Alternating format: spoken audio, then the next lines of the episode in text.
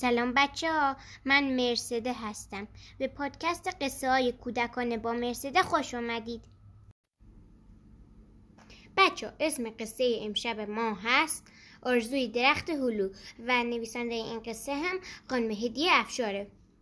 درخت هلو دیگر موقع برداشتش بود اما خیلی خسته شده بود. هر روز کلاق ها به داخل باغ می آمدند و میوه هایش را زخمی می کردند. بعضی از هلوها هم که خیلی رسیده بودند از روی شاخه به زمین می افتادند.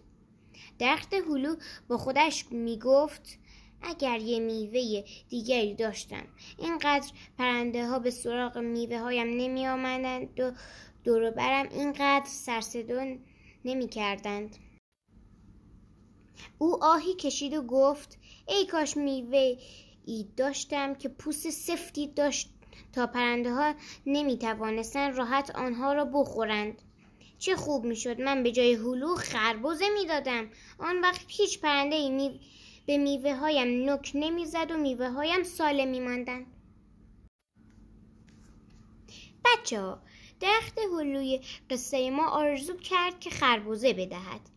صبح روز بعد او با سنگینی که روی شاخه هایش حس می کرد از خواب بیدار شد. بله او خربوزه داده بود ولی بر اثر سنگینی خربوزه ها تمام شاخه به سمت پایین خم شده بودند. درخت که حسابی پشیمان شده بود دوباره آرزو کرد اما دیگر خیلی دیر شده بود.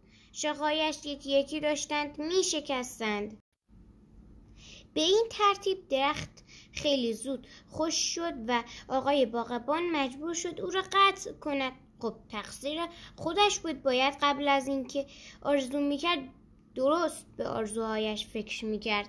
پایان. بچه اگر از قصه من خوششتون اومده حتما پادکست منو دنبال کنید. تا قصه های دیگر هم بتونید بشنوید. شب بخیر.